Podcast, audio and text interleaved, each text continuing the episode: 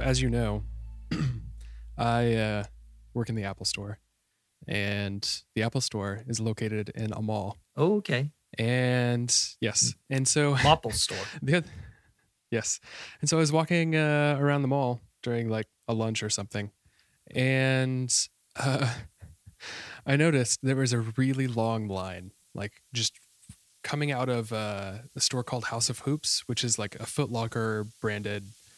I don't know, one of their stores. Okay. Okay. Giant line, like people were waiting there for a very long time. Sports ball. And yes, sports ball. And uh, so I took a look in the store as I'm just walking by, and there were just crowds of people in there. And looked what looked like lots of security. Oh. So it was like a serious deal, somebody famous, I guess. And so uh, I keep on walking around, and then a couple hours later, I'm I'm on a break, and uh, I'm about to go up the escalator, but I can't go up the escalator because there's a large group coming down the other escalator, and there's security stopping anyone from going up. Oh wow. So yeah. And so I can't go up the escalator because apparently there's a famous person coming down the escalator with all of their security and just posse of people all around them coming down, and they didn't want anybody going up at the same time. I Okay. guess. So you can't touch them, that kind of thing. And then this whole crowd just gathers around the bottom of the escalator, waiting for this person to come down the escalator. Weirdos. So I'm looking up there. Yeah. So I'm looking up the watching this this group coming down the escalator and trying to figure out who the famous person was. and I couldn't figure it out because they, they were all it was a large okay. So it was a large group of very athletic looking black men. okay. And so it was like, obviously, there's a basketball player in there and a bunch of his security, and I, I couldn't figure it But out. you had no idea they who it was. Yeah, I had no idea who I was, who was supposed to be the famous person that I'm ogling at right now. And uh, so they get down the uh, to the floor where I am and like walk right by me, and there's whole this whole crowd that I am a part of, simply because I'm trying to go up to get to work. And uh, finally, there's one guy in the midst of the group that turns around and starts waving at people. I'm like, oh, there's the famous person. okay. Still don't know who it is. and so I, I get back to work and I, uh, talking to the people in in the back, and I'm like, so I just saw somebody famous. Do you guys know who it was? and they said, they guys- said, yeah, that was Do you know who I Yeah. just saw? That, yes. There, I, I was like five feet from a super famous person, and I have no idea who it was. And uh, they told me, yeah, that was Russell Westbrook. uh huh. I figured it would be a thunder. And I instantly realized that I am a terrible Oklahoma Cityan Yeah. because I did not know who Russell Westbrook He's was. probably like Russell the Westbrook. yeah. He's probably like the most famous person in Oklahoma City right now. Yes, yes. You know? uh, being yeah, The one who did for the leave. Thunder. So yes, but yeah, I thought it was hilarious because uh, there was a famous person that I should know because I live in Oklahoma City, but I did not know who it was. Well, the Thunder are playing tonight, uh, as of our, when we're recording this, not uh, oh yeah. necessarily as of when everybody's listening. But you, uh, Although there's a chance they would be playing that night too. yeah, now that you're living You never know. in the city, you should probably get yourself at least somewhat familiar with the uh, the Thunder culture and uh, Yeah. goings on. I'm not a conformer though. Well, I don't do what everybody else does. You know, it's it's kind of funny though. Um, somebody did. I was listening to a thing, or maybe I read it. I can't remember. But anyway, this guy who uh, no, was I think it was on a podcast. He decided that uh, he just wanted to see if he could fake it, and so he bought some. I don't know if he bought high end clothing or if it just looked like high end designer clothing, and went to like a television studio or something like that, and he hired, or at least I don't know, hired, but got some of his friends together for this social experiment that uh, basically hung out with the paparazzi and then a few people that were like his uh, quote unquote bodyguards. And when he came out, like they just started yelling his name, oh, hey, yeah, and like take a, and the people who are pretend paparazzi taking pictures. Well, like the regular paparazzi are like, oh, apparently this is somebody who's famous that we should know. So basically they were in your shoes. and like, Uh, that's hilarious. I don't know. There's a crowd and they're acting like this is an important person. So they all start doing Mhm. it. But then this guy, like his friends pretending to be journalists and whatnot are asking local, just regular folks there on the street, oh, do you know? And I can't even remember his name, but they're like, do you know? It's like, do you know Josh Beck? Oh yeah. Do, what do you think? I mean, do you like his movies? Oh, Josh Beck. Yeah, he's great. I love his movies. It's like, oh, which one's your favorite? Oh, it's so hard to pick a favorite. They're all so great. and uh, yeah, so he Oh, went around hilarious. walking around in like Hollywood, acting like a famous person, and people treated him and believed he was a famous person. So yeah. That's how fame is like, people are yeah, just fame is such an interesting thing. you know. Yeah. It's an interesting thing because people assume that they should be I don't know. Like it's this in that situation I was seeing this person and it's like I couldn't pick him out from a crowd because he's just another human being. Yeah. But he makes millions of dollars and is a really good basketball player, so everybody thinks he's amazing and ogles at him and gathers a, in a, a crowd to watch him come down an escalator to get close to him. But it's like it's just another person, but because he's famous, people feel like they should, I don't know, treat him differently. Right. It's interesting.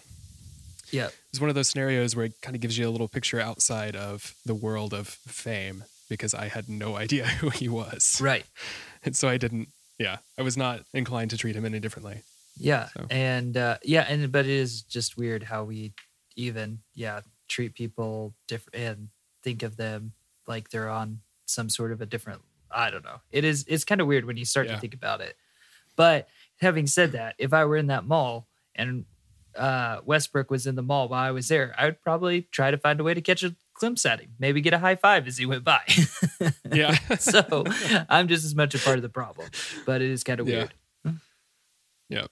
That's funny. Okay, so we have a lot to talk about tonight. Uh tonight is going to be our politics episode.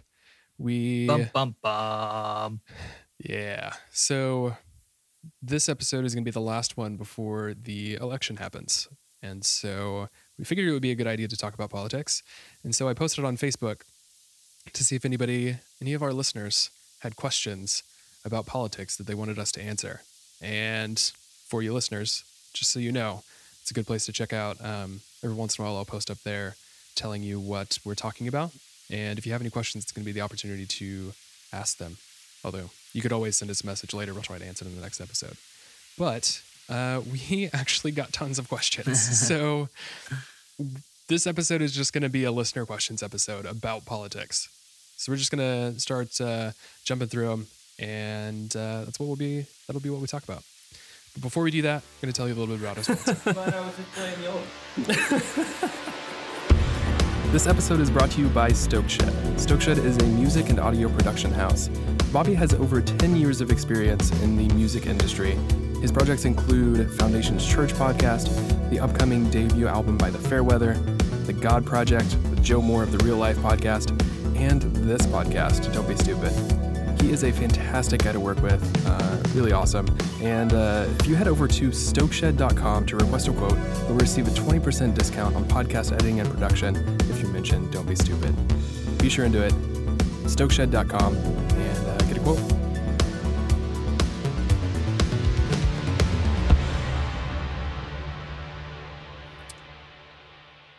Okay, Ben. First question. First question All right. is actually came in close to the last minute. It was within the last hour. Ooh. And I think it's a good general question to start with. Does God even care about politics? Boy, what do you think? Does he care? just going right there. Um, Yep. Well, since I know, since I'm familiar with the thoughts and ways of God, um, Yes. let me go ahead and just throw out there what what I uh, know Yeah. God thinks and believes. Uh boy, see the the I guess the tough part about that is um, when you say politics, people have a lot of different thoughts about what that word means. Yeah.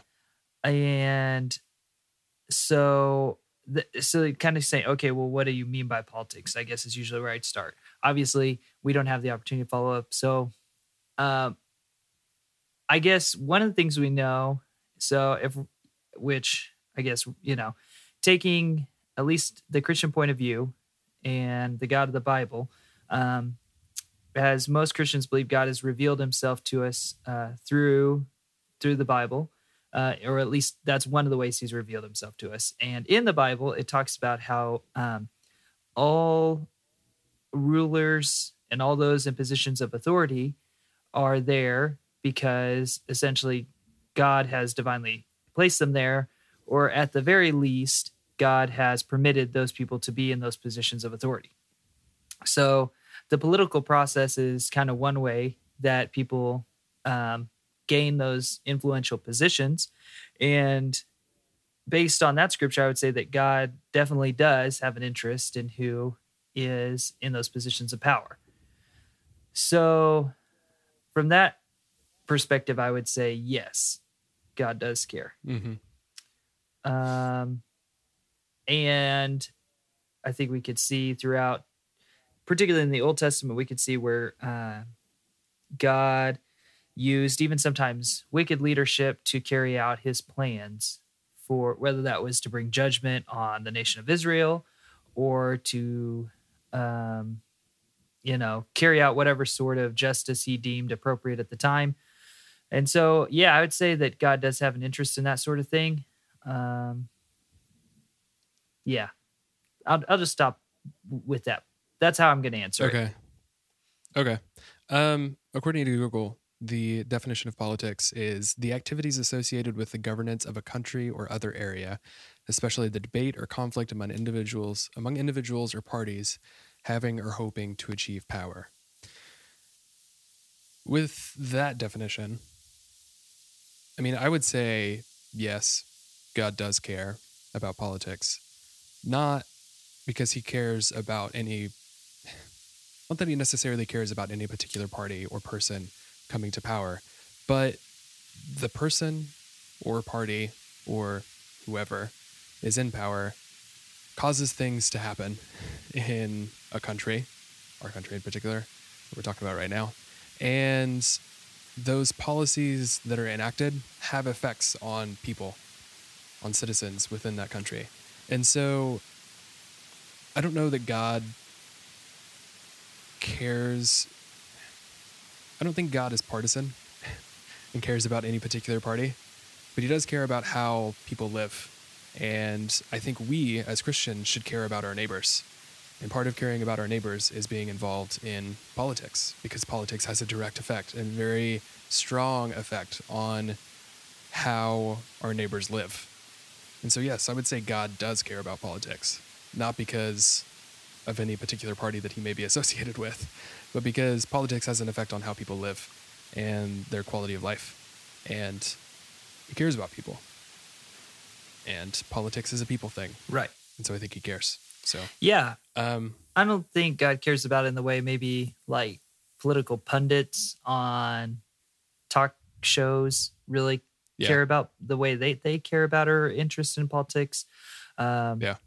But I think, um, I don't know. In a way, I mean, you could say God has an interest in, or some sort of a, you know, he has a divine interest in all things, big and Yeah. small. Uh, but I think we could definitely see in the political process where God would have where it, at the you like I said, um, I don't know. As Christians, we believe God is kind of sovereign over all things. Then He definitely, um, yes, in the political process, you could say He is shaking and moving things in one way or another.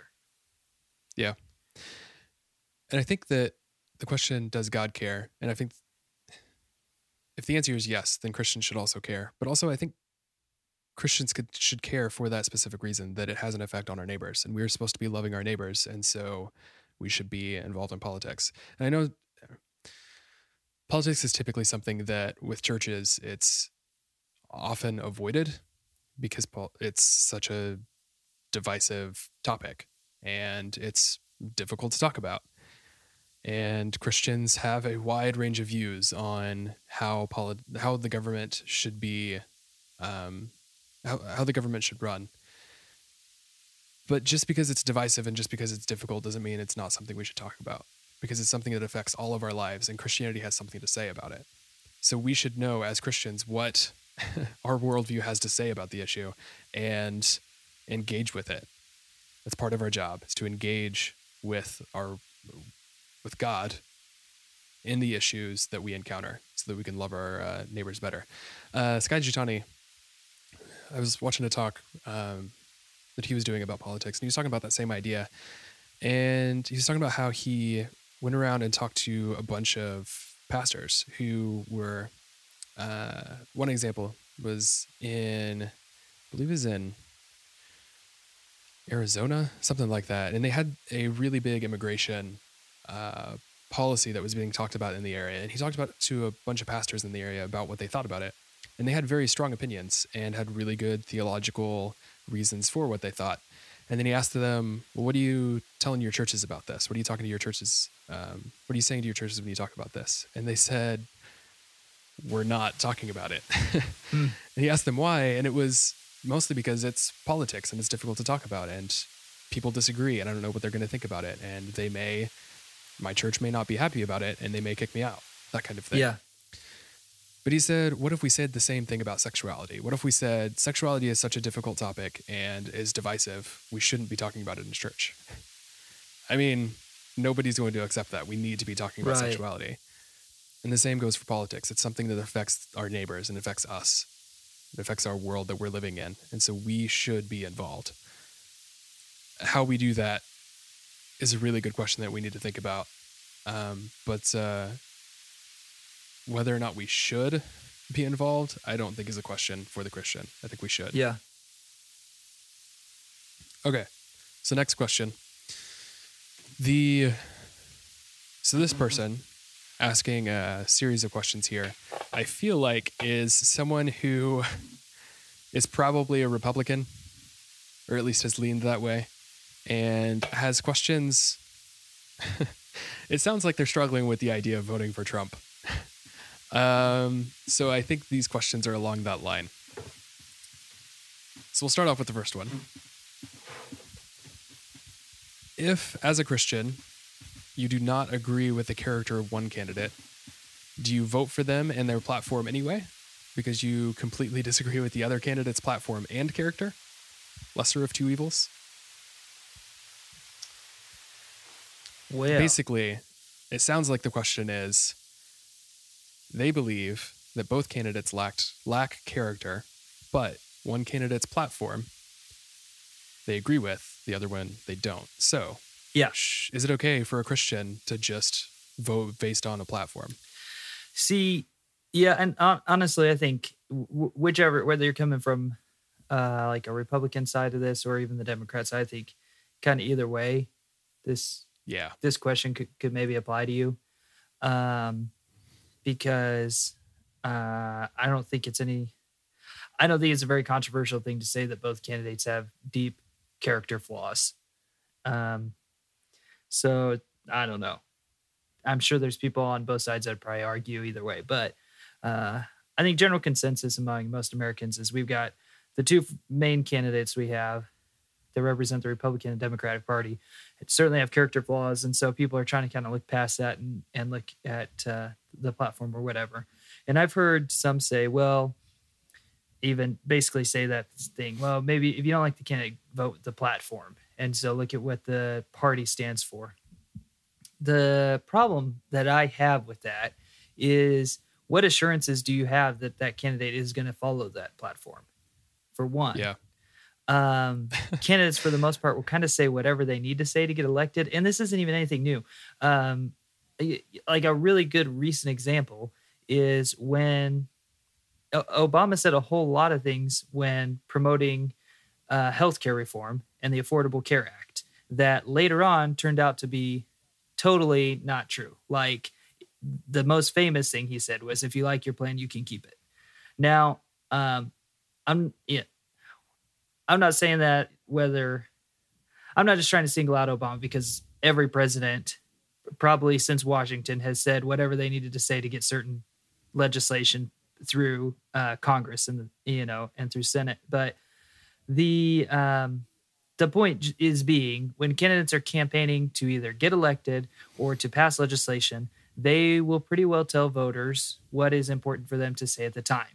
Um, You know, another example could be in 2008, Obama said he believed marriage was between a man and a woman. His position on marriage changed quite a bit during his presidency. You could say, now, whether or not he was lying in 08 or he just changed his opinion with the times or became enlightened, whatever, who knows? But candidates will say whatever. So when, when it comes to the election,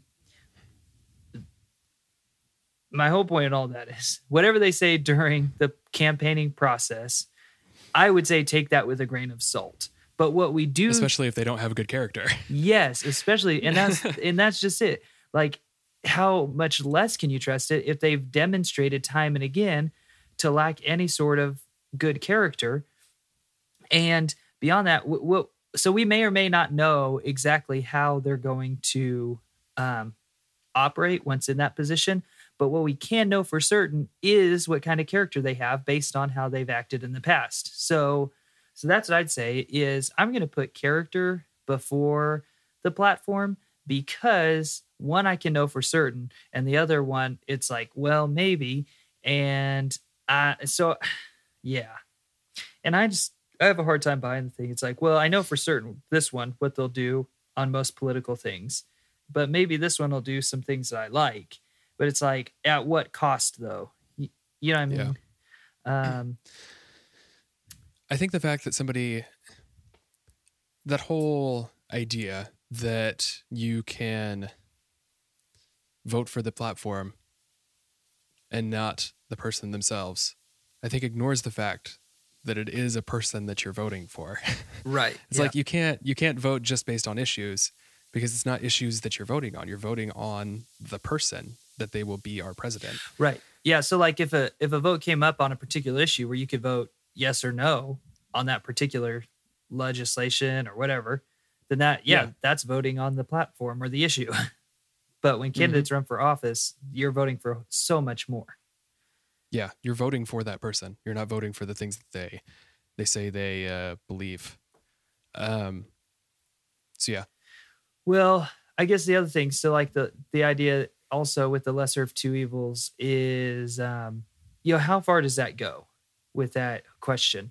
Because you could say, well, um, I mean, what's the tactic? Uh, reductio ad absurdum, the logical mm-hmm. um, tactic of basically taking things to their logical conclusion. So the lesser two evils argument at some point at some point has to have an end to it. Um, so you could look at yeah.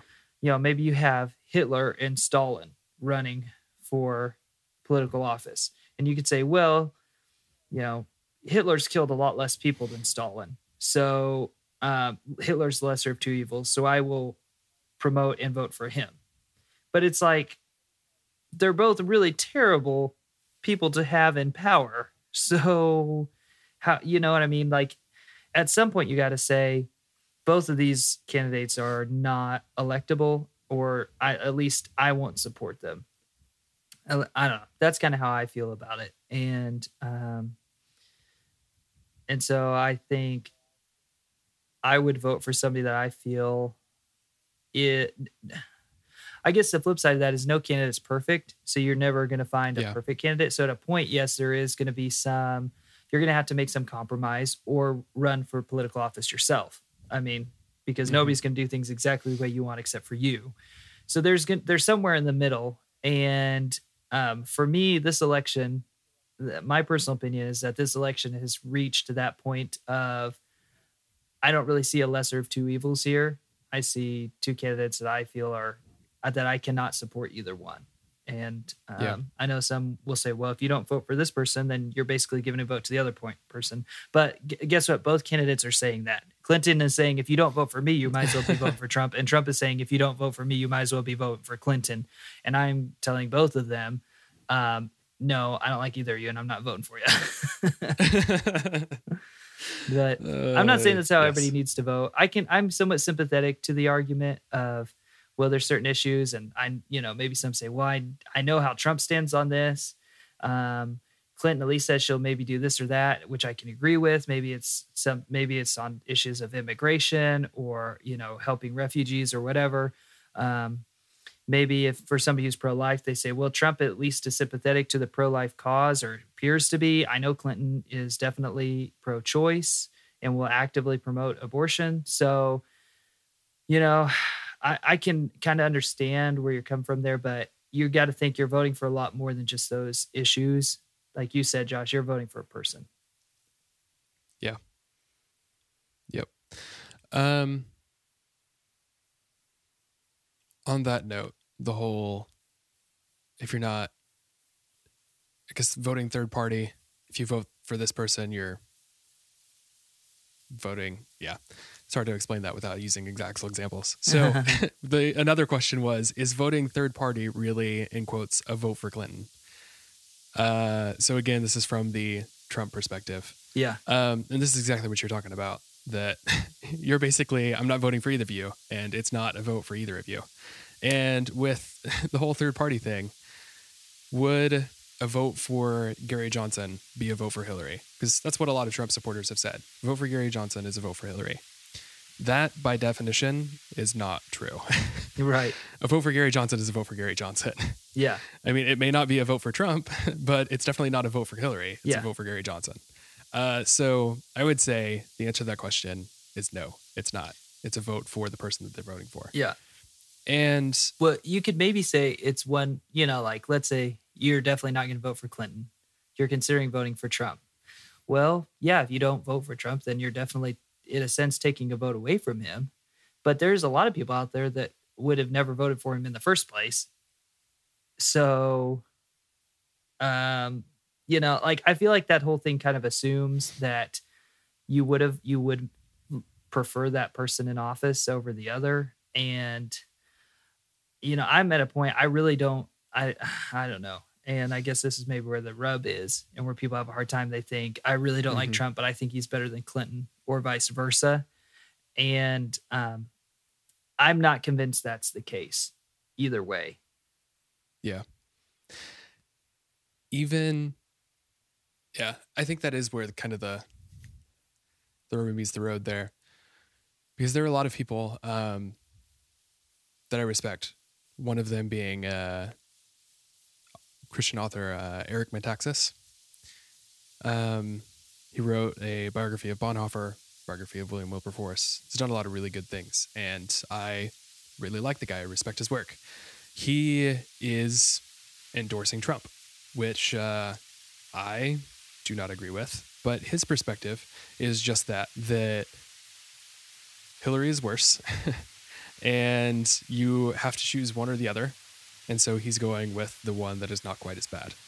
And he believes Christians should do that because of uh, what he believes would be a loss of religious liberty and things like that that would happen with Clinton. I think that that pragmatism is not a biblical route to go when voting. I think that pragmatism in voting does not actually turn out to be very pragmatic. um, I've actually written an article about this that I think will I'll probably post on uh, the website. But um, statistically, your vote doesn't really matter. Like, really. You are one among millions. And given our electoral college, that vote has very, very little significance. So, by tossing your hat in the ring for a person, it doesn't really have any mathematical significance. The only real significance that it has is its significance as a statement that you believe in this person. And when going with the pragmatism of the lesser of two evils, I don't think I can get behind that statement that that makes. I can't say I believe in this person, so I'm not going to vote for them. I don't think that that pragmatism works out very well at all. And when we're tossing, as evangelicals, if we're tossing our hat in the ring saying we believe in this person, which is what we're saying with our vote, when the world looks at us and says, okay, will you believe in this person?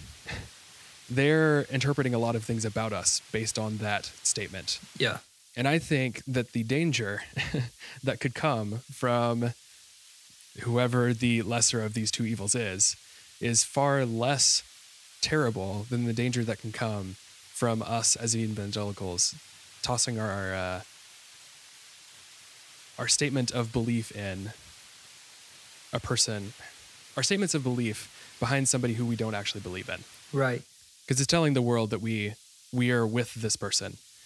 And I don't think that's an okay statement to, to make. And, and I know, yeah, and I know it. You know, like the like Metaxas as an example, and and you know, uh, probably. I guess uh, like Dr. James Dobson has kind of been taking the same approach. Um, there's been some others within the eva- evangelical uh, American evangelical group and leadership that have come out with that approach on Trump. And and I think you're right, Josh. Like they're gonna say, no, all we're saying is we prefer Trump over Clinton. But that is not I I agree with you. I do not think that's how people are perceiving their position. Now they can say over and over again and even in articles they've written and stuff they've said, they say, no, the reason why is not because I think he's a good candidate, but because I just think he's better than the alternative. And it doesn't matter. People perceive, people are still going to perceive it differently. Yeah. And I think that we have to think beyond this election to what is the impact we are having as Christians on our culture and how effective are we going to be in sharing the gospel with our friends and neighbors if we go down that road.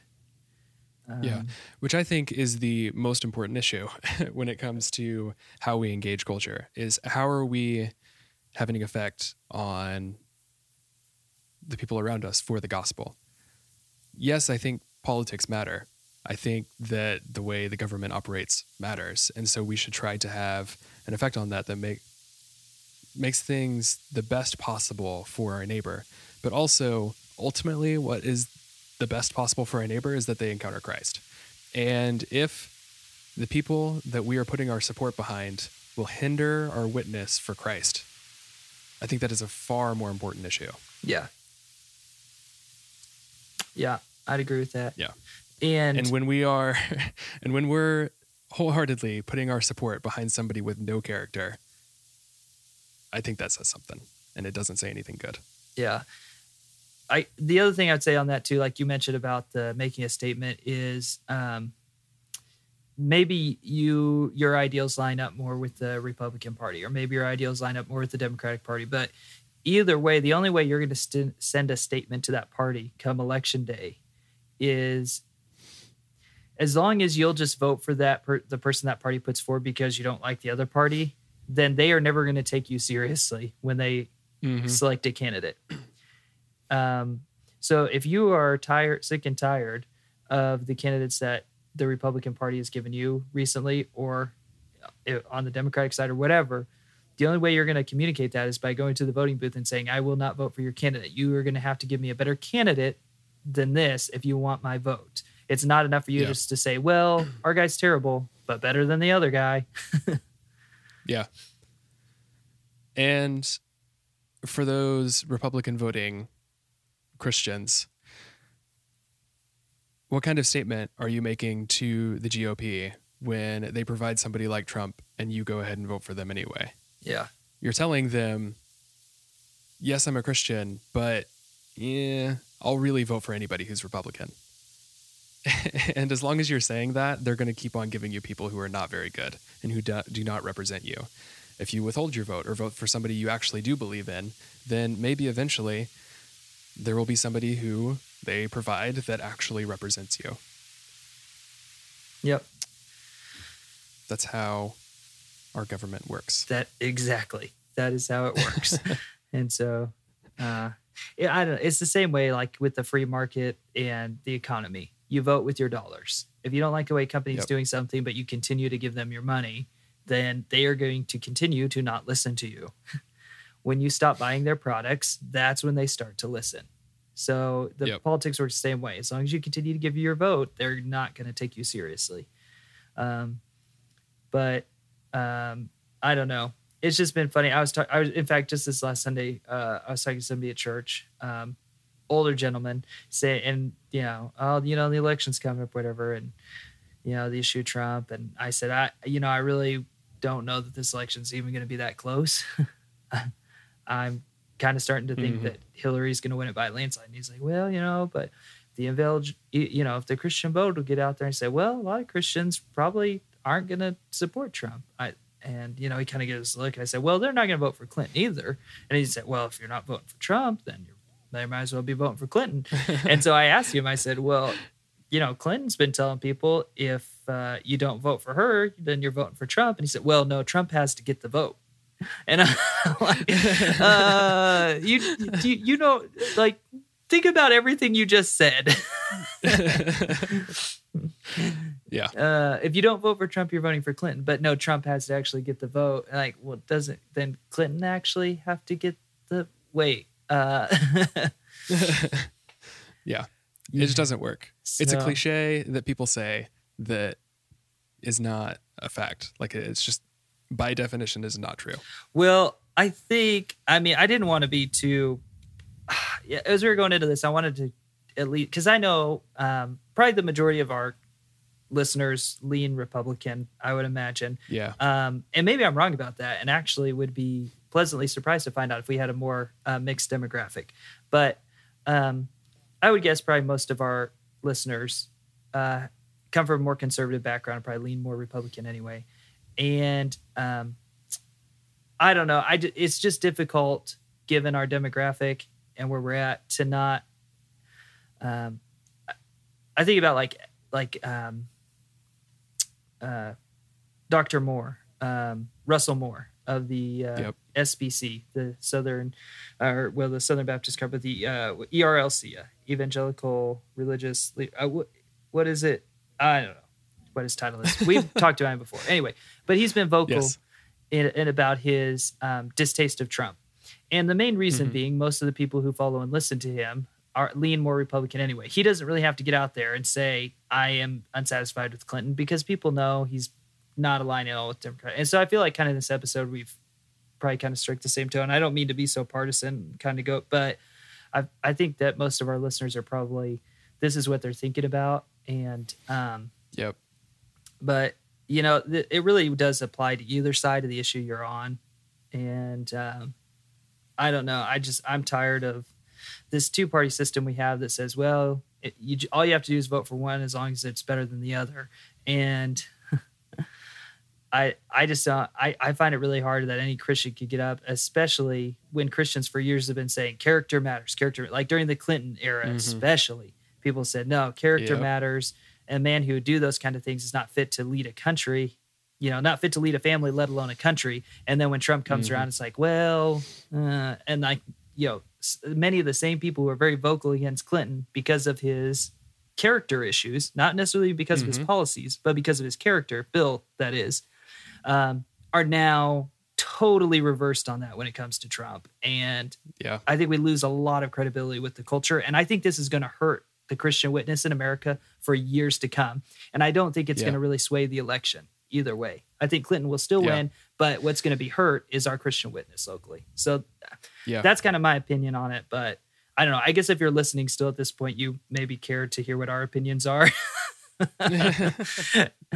yeah. Don't- as weird as that may be.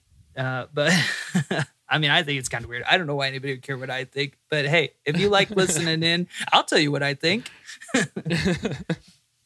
yeah. I think you're right. Um there's this general unease and worry that I see in our culture and with Christians in particular uh, about the state of our nation and what's happening with this election. And I think that there's this sense of worry about who's going to be president and what's going to happen because of their presidency and things like that. And to be honest, I'm not super worried. I think both of these candidates are. I, I don't think anyone, either one of them are very good, but I don't know that either one of them is going to have enough of a drastic impact on our country that we should worry about it. And even if they were going to have a drastic impact, I think as Christians we should be hopeful, and God will take care of it, and it's it's going to be okay. God is sovereign. Right. But I think there's a different worry that I have that I think is actually more legitimate about this. Well, it's the worry that I have, so it's definitely more legitimate. Um, but uh, it's a different kind of worry that I'm not worried about who becomes president as much as I'm worried about the Christian witness because of who we're supporting Yeah. for president. Right. Just like you were saying, I think that we're by that exact idea that we talk about character so much and morality and how morality is important is important and we should be voting family values and things like that. When we say that so often and then we kind of turn on it because it's pragmatic, I think we lose respect and we lose our say in culture. And I do think I am worried that Christianity is be- going to become even less respected in our culture because of this election. Yeah. And I think it's our job to try to fix that. And you're, you, uh, I don't necessarily want to, I mean, call this guy out, but he did make these statements publicly. James Dobson, um, he's actually the one that you were quoting there Yeah. in 1998, uh, talking about Bill Clinton, he said, Character does matter. You can't run a family, let alone a country, without it. How foolish to believe that a person who lacks honesty and moral integrity is qualified to lead a nation and the world. And then, 2016, while he was endorsing Donald Trump, said, I am not under any illusions that he is an outstanding moral example. It's a cliche, but true. We are electing a commander in chief, not a theologian in chief. and I think Hmm. that sentiment, I think I completely agree with his first statement in 1998. Character does matter. Right. And I don't know how you could believe that a person who lacks an honesty and moral integrity is qualified to lead a nation. But there are so many Christians like him who are just turning right around when it comes to Donald Trump because he's better than Clinton in their view. Right. We should vote for him because character doesn't matter now. right. what matters is what he stands for. So, Yeah. Um, the I, I gotta agree with you too about the um, how much influence does the president really have? I think most most events and things that go on economically, um, internationally, and things like that, the president just doesn't have a whole lot of influence over. Uh, mhm. they do influence certainly our political processes uh, at the federal level, but there's a lot of stuff that's just outside of their control, and um, I don't see the the a lot of the policies necessarily having a huge impact. Um, now that being said, because like we already started talking about, you know, uh, politics is important, and it certainly does affect uh, the day to day lives of our neighbors, things like that.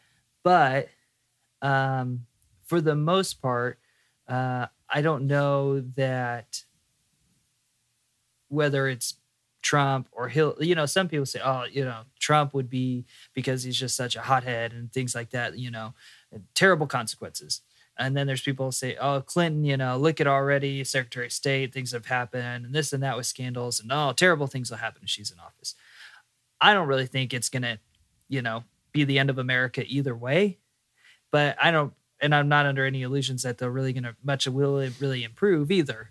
Um, but I think overall, the the four to eight years that they're in office, there's a lot of stuff that could be corrected. If anything did go bad, there's things that could be corrected by the ne- next president coming in, or whatever. Mhm. Like it's not like it's that's it, and oh no, and that defines things for the rest of America's existence. Will forever be an Im- impacted by this next term of who's president. Yeah. So I, we kind of elevate it to like this this particular election is the biggest thing. And I think in relation to the political process, there's so many other people that have a voice and a say that are representatives at the state and local level and representatives even in the federal government that um, you know it, it is important to be connected on the issue and to go and vote and things like that. But on the other side this is we always make the presidential election out to be like it's this huge groundbreaking thing. And um, i think overall presidents have come and gone and we've looked back and most of them we could say mm, not that big of an impact. Now you know um, lincoln started a civil war. Yeah pretty big impact.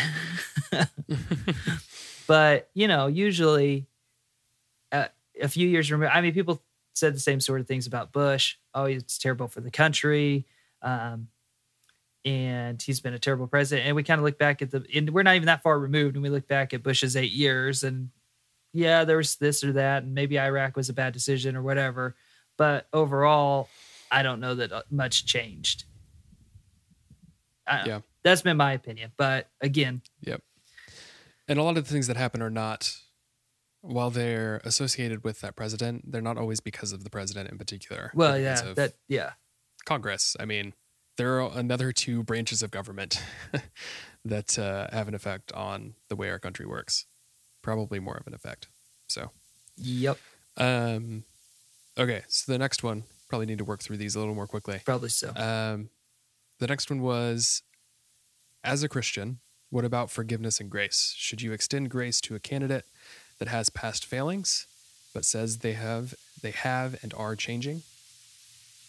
Um, yes, if of, of course we extend grace and forgiveness to everyone. That's what you know. Jesus said, you know, how many?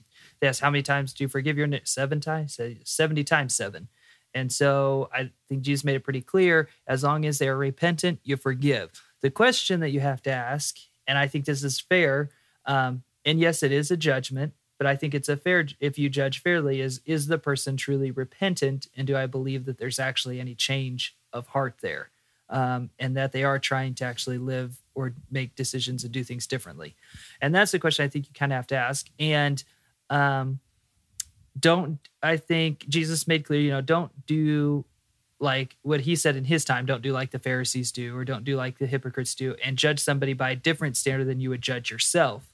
So I think Mhm. um, Jesus made it pretty clear that we need to judge people by a fair standard.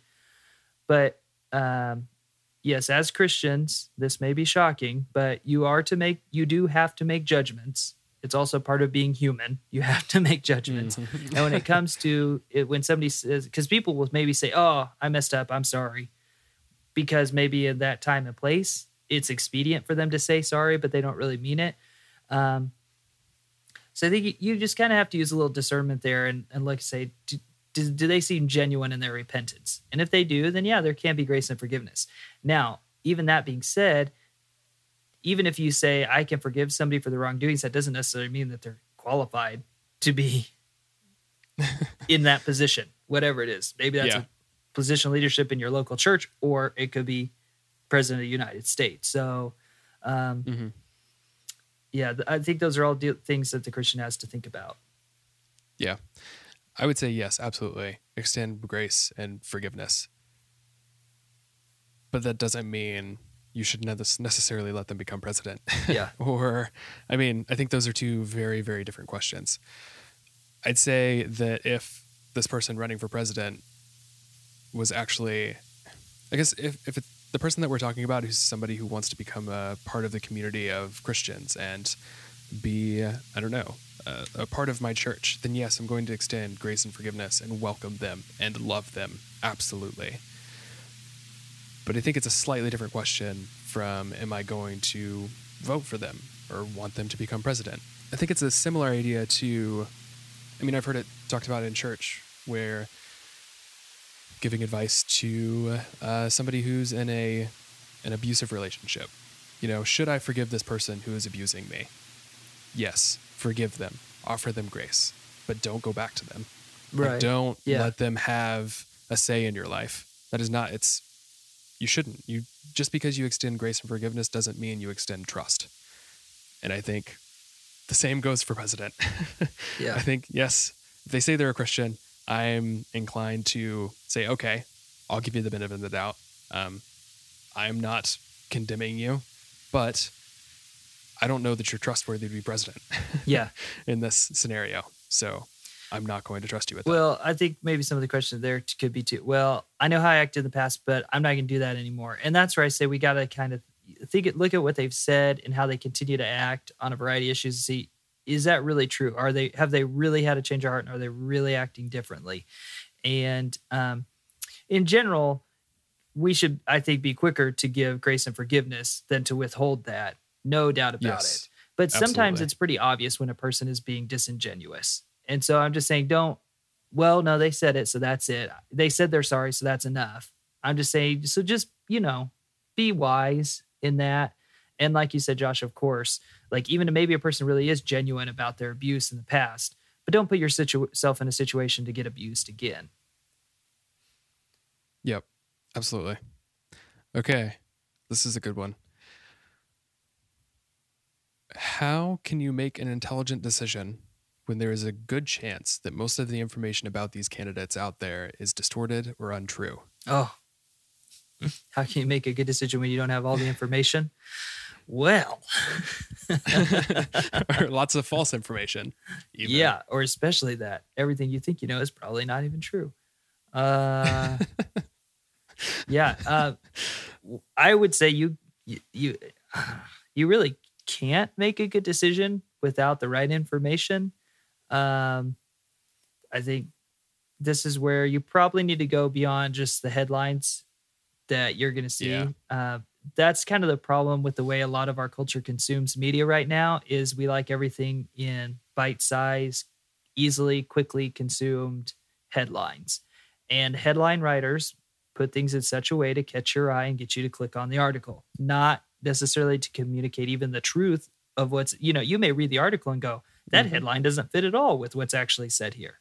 I've done that. Yep. I can't tell you how many times, especially in the last few years, as Yeah. clickbait has become an even bigger thing. So you got to Yeah. go beyond that. half the time half the time or more the headline isn't even written by the person who wrote the article Oh yeah, it's written by the editor in order for people to read the article right. so So Yeah. so yeah, so it it I guess I would say for one, it takes a little bit of discipline to try to find and dig at the truth, and it takes time, and that's and yeah, and so you got to decide is it is this issue important enough for me to spend time finding out more. Um, I I think there's probably I think you can probably get enough information to make an informed decision on who you want to vote for. At least as far as the president goes, it can be diff- more difficult at a local level because a lot of times there's just not a lot of information publicly available about people. On the other Mhm. side of that, at the local level, um, you can you're not that many degrees removed from the person running for office. So maybe you don't know them, but you know somebody else in your community who does know them. So you can find things out that way. Um, but yeah, you do need to be careful about getting bad information, and you don't want to make a decision based on bad information or incomplete information. yeah i think when it comes to this i think it's the same way we discover any truth. You have to work at it. You have to gather the information. Truth is not something that comes easily. It's it's something you have to work at. And so when it comes to something like this i think one of the really important things to keep in mind is that you need to get a wide range of perspectives because yes it's going to be distorted because everyone has a bias and there are some people who are you know inclined to lie even. But is if you're pulling from lots of different sources and lots of different viewpoints then you're going to get a much better picture because even though some of them will be biased they're going to be biased in opposite directions you can kind of find the good middle that is probably the truth um, so take in a, lo- a lot of different viewpoints but also try to find reliable sources. Try to find the sources that aren't doing those kinds of things. And if you can gather a few sources of varying viewpoints that aren't prone to lie and distort things, then you can get a pretty good picture of Yeah. what you need in order to determine what's true. So it's just, it takes work and it takes getting past the clickbaity, meme filled internet that we we uh, have to work through. Um, find varying sources. Try to look for things that are reliable, um, based on the history of that site or that source, and work at it. It's going to take work. Yeah. Okay. Couple more. Uh, should evangelicals vote and why? Uh, last election, we had the least amount of evangelical votes in history. Yeah. Hmm. Interesting. Well, we kind of already addressed that, like it more from a general Christian perspective than just an evangelical one. But um, you, by being active in the process and voting, um, you can definitely influence, ha- you know, the laws of the land, and um, which will have a direct impact on your life and the lives of your neighbors. Um, so yeah, it could be good. But I guess one thing in there, you know, that I'm not sure on that statistic, um, but that maybe is just like the presidential election. I'm guessing. Maybe. So one could argue um, maybe a lot of evangelicals opted out of voting when it came to to they didn't like the can they weren't that motivated to vote for the candidate for president. That doesn't mean that Mhm. they're not necessarily active politically in some other ways. Yeah. Um, but some Christians have taken the approach, especially recently, of just being of disengaging from politics altogether. And I don't necessarily think that's the right approach. But Mhm. um, you know, uh, we like we've already covered this about the importance of engaging politically and things like that. But um, I think you you make a better statement probably by voting for a third party even than by not voting at all. Um, you're probably more likely to get the attention of the major political parties. So I think if you want to send a message, your better way, maybe the better way to do it is to go vote for somebody, not maybe go vote for a third party or something like that, than to just sit home. I would say, I guess my perspective here is that I think it's important, as we talked about, for Christians to engage in politics because it has an effect on our neighbors and we should be loving our neighbors. But I think politics is much more than casting a vote. And so I think that abstaining from voting is a perfectly legitimate thing for evangelicals to do, for Christians to do. I think it's perfectly fine. But that doesn't mean it's okay to completely disengage from the process as a whole and to try to have an effect on the way our country is run. Yeah. I think those are two different things. Right. Yeah. So, yeah, I, I think Christians should be engaged in politics. That doesn't necessarily mean they have to vote. Well, like I mean, as an example, um, if the pro-life issue is a really important issue for you, um, it is for me. A lot of other evangelicals, that's a very important thing. Uh, you could campaign for pro-life issues, promote uh, pro-life causes, and things like that. Uh, you, whether that's at the state level or the federal level or whatever, without ever necessarily casting a vote for a particular candidate. So you could still be involved. Um, I think at a point, electing, you know, pro-life um, legislators is probably a good way to advance that cause. But just as example, you know, you could still be involved in things that influence politics, like you said, Josh, without necessarily casting. Uh, and so, I, you know, that could be an example. But, um, Yep. yeah, I I do, but I I know some people say, well, you know, if you don't vote, or if you're if you don't vote, then you're wasting or you're not valuing your right to vote. But I think that kind of also ignores the fact that the freedoms we have, part of that freedom is also the freedom to choose not to vote. Like, uh, not have not being yes, you have the privilege of getting to vote, but you also have the privilege of getting to stay home if that's what you prefer. So, um, yeah, I, I also disagree with the idea if you don't vote, then you can't complain. I think that's kind of silly too. But Yeah. Yeah, I agree. For all of the reasons that we've mentioned. yes, we yeah we, so not- we don't necessarily need to beat the dead horse too much here, but yeah. And then uh, the last one here uh, is actually a little bit more specific one on some issues themselves. Um, this person said, "Could you give us thoughts on movements such as Black Lives Matter, North Dakota pipeline protests, and other global rebellions through the eyes of Christian faith?" okay. Hmm. So I guess this is kind of asking That's about just question. like kind of the pro protesting in general, protesting government and Sounds like it. Yeah. Yeah, it's like one of the things talked about, and people people like to point this out a lot. Is you know about um, God putting people different people in positions of authority. You know, and so maybe you could look at like the life of Joseph. A lot of times, use the example. He found himself in a lot of different situations under a lot of different leaders. Um, some better than others, but in all those situations, you know, he kind of did the best with the circumstances or whatever, and eventually he rose to a great position of influence and saved his family from starvation. Um, they talk about, you know, in the New Testament, how, like what I mentioned before, Paul talking about, you know, subject yourself to the local authorities and things like that. And if you do good, then you have nothing to fear from the authorities, and so on and so forth. What oftentimes, though, people, I think, fail to recognize beyond that is that um, Paul, along with pretty much all of the apostles got in trouble quite often with the local authorities because they did the exact opposite of what they were told a number of times, primarily preaching Mhm. the resurrection of Jesus Christ. And uh, many of them were even killed for that. So, yes, I, I think so. You got to understand. You got to take all that into the context of what is Paul trying to communicate. So, in one sense, um, yeah, I think we it's important to keep in mind there are there are certain authorities in place. God is use uses government to carry out and enforce justice.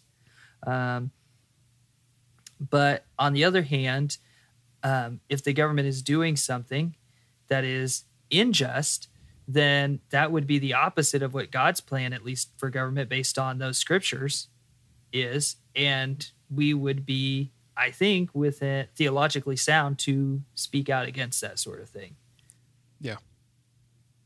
Absolutely. I think that protests, movements in general, to try to speak against things that the government is doing, I think are perfectly legitimate. Things that we should, um, if it's a good cause, we should get involved in it because that is having an impact on our government. It's it's politics. That's the way. it's the way our government works. Um, and also, I think something else to keep in mind as Christians is that, for example, with the Black Lives Matter stuff, we talked about that issue on another episode. Don't remember exactly which number, but I'll uh, link it in the show notes. Um, something like the Black Lives Matter movement. While you may not agree with exactly what the movement itself says about the world and about the government, the fact that there are so many people speaking out about what they believe is an injustice toward them, the fact that there are so many people speaking out and saying that they're being treated unfairly means that there is something wrong, that something that needs to be fixed. The sheer number shows us that there is something wrong with our country. Even if they're not actually being treated unfairly, which personally I think they are in a lot of cases. Um, but even if they're not, the fact that they feel that way needs to tell you something, and you need to listen. That's part of loving your neighbor. And so, as Christians, we need to pay attention to these things, like the Black Lives Matter movement, because it's people who we should be loving who are speaking out saying that they are not being loved. And when that happens, we need to take notice and we need to extend grace. That's our job as Christians. Yeah. So I don't know in particular about some of these that he's uh, this questioner was talking about, like the North Dakota pipeline protests. I haven't really looked into that a ton, to be honest. But in all of these scenarios, there are people who are speaking out because they believe they're being unfairly treated. And the fact that somebody's speaking out means that we need to listen because it's our job to love them. Yeah. I um I would say that I think as Christians, um for the most part, I would say probably peaceful protest is the best. Uh, you know, if you feel like Yeah. there's a thing you want to protest, to be peaceful about it. Um, but could there be cases where, you know, resisting to the point of violence is the appropriate measure? Um, I think when you look at world history, you could probably point at specific cases where you could that it wouldn't be that hard to say that the people in those situations were within their rights to defend to the point of death even. Um, uh, are we there in america at this point? I, I would there's probably some people who think so and they're resorting to violence. I don't know that i would endorse that i'm willing to endorse that but um, you know i i think of something like especially i think middle america christians have been pretty vocal about their distaste for something like what's we've seen with football players during the national anthem whether it's kneeling holding up the right fist or whatever. Um but you know i think about there you have a group you have a, a segment of the population who's trying to get the attention of americans. And an action like that is pretty mild compared to a lot of things people could do to get attention Now, you may think that that's not the right place or platform to be doing it, or that that's inappropriate or whatever, but that's one way to protest pretty peacefully and to get your message across. Um, and it, you know, if you don't care or whatever, you think, oh, they're a football player, whatever, it's pretty easy to ignore it too. But um, yeah, I, I would just say, because I read a little bit on like the Dakota pipeline stuff, and there's, well, and even some of the Black Lives Matter, Black Lives Matter protests, people getting violent, things like that. And I don't know that really helps us promote the issue or move our causes. Um, in general, I think, yeah, Martin Luther King, for example, huge influencer, and took. I mean, he was very committed to a peaceful approach when he went to protest. Um, Malcolm X had a little bit different approach, but he was also pretty influential. So I don't know. You could argue semantics, but I think looking back, a lot of people have quite a bit of respect for Martin Luther King, at least in the way he, um, in the way he dealt with segregation and then civil rights during his time, and um, he's considered one of the greatest uh, American leaders ever, and especially on the on when it comes to considering leaders within the racial in in dealing with racial issues in America. So um, I don't know. I think that could be a good example for us, even in our times with the racial issues that maybe we're dealing with now. Uh, but worldwide, I mean, there's some places where things are the you know what they're protesting against and the and the oppression that they're dealing with. People are going beyond just peaceful protest. And, and it, can I can I look at that specific situation and say no, only peaceful protest is allowed? I mean, I, unless you're going to take the approach of being a complete pacifist, I think you kind of got to look at it case by case. Yeah. So I don't know. That's kind of a long way around, but I uh, I guess in the in conjunction with Christians, can, is it inappropriate to protest? I'd say no, and um, I think it's also important to remember when the Bible talks about a lot of the public and civil authorities, um, people didn't necessarily in general have any sort of influence on the government or officials that were put into power. In America, though, being a democracy, we elect the officials. So in a way, they we are their boss. They answer to us, the voter. Uh, and so um, for us to criticize them and to maybe vote them out is totally within, you know, ultimately, in a way, the voter is the authority. And uh, mm-hmm. so it's a little bit different system. And I think that's important to kind of keep in balance too. And when talking about how Christians should approach that. Yep. Absolutely. We could talk much longer about politics, but we we should probably end this episode because we've already gone a little long. Um but yeah, thank you so much for the questions. They were really good questions, and uh, we're glad you wrote them in. So thank you for those. And if you have more questions, let us know, and we will get to them if at all possible. Before we go, I do want to mention this past week uh, we launched something um, pretty cool. It's called Intellego, and it's the new. It's kind of, I guess, the parent site to uh, Don't Be Stupid, but uh, it took the place of my website, joshuabeck.me, and is uh, it's really really cool. It's gonna it's meant to be the I guess, home for thoughtful Christian commentary on faith, life, art, and culture. So, just kind of things that you guys are into.